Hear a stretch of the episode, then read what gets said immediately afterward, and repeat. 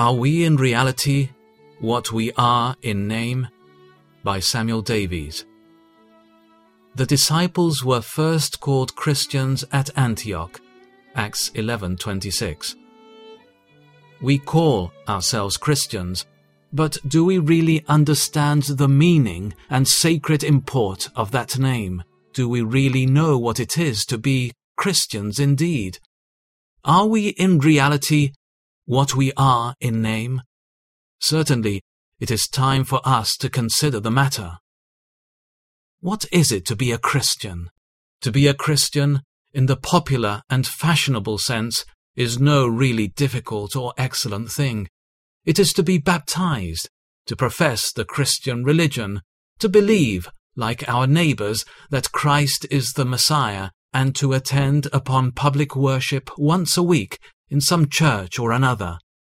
In this sense, a man may be a Christian and yet be habitually careless about eternal things.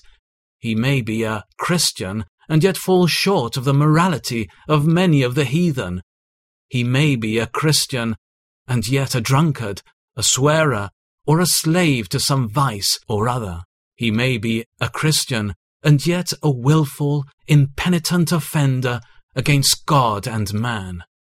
But is this to be a real Christian in the original and proper sense of the word? No, that is something of a very different and superior kind.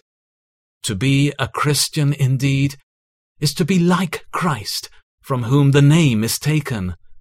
To be a Christian indeed is to be a follower and imitator of Christ.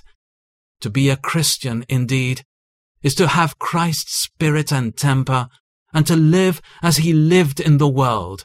In short, to be a Christian is to have our sentiments, our character, and our practice formed upon the sacred model of the gospel.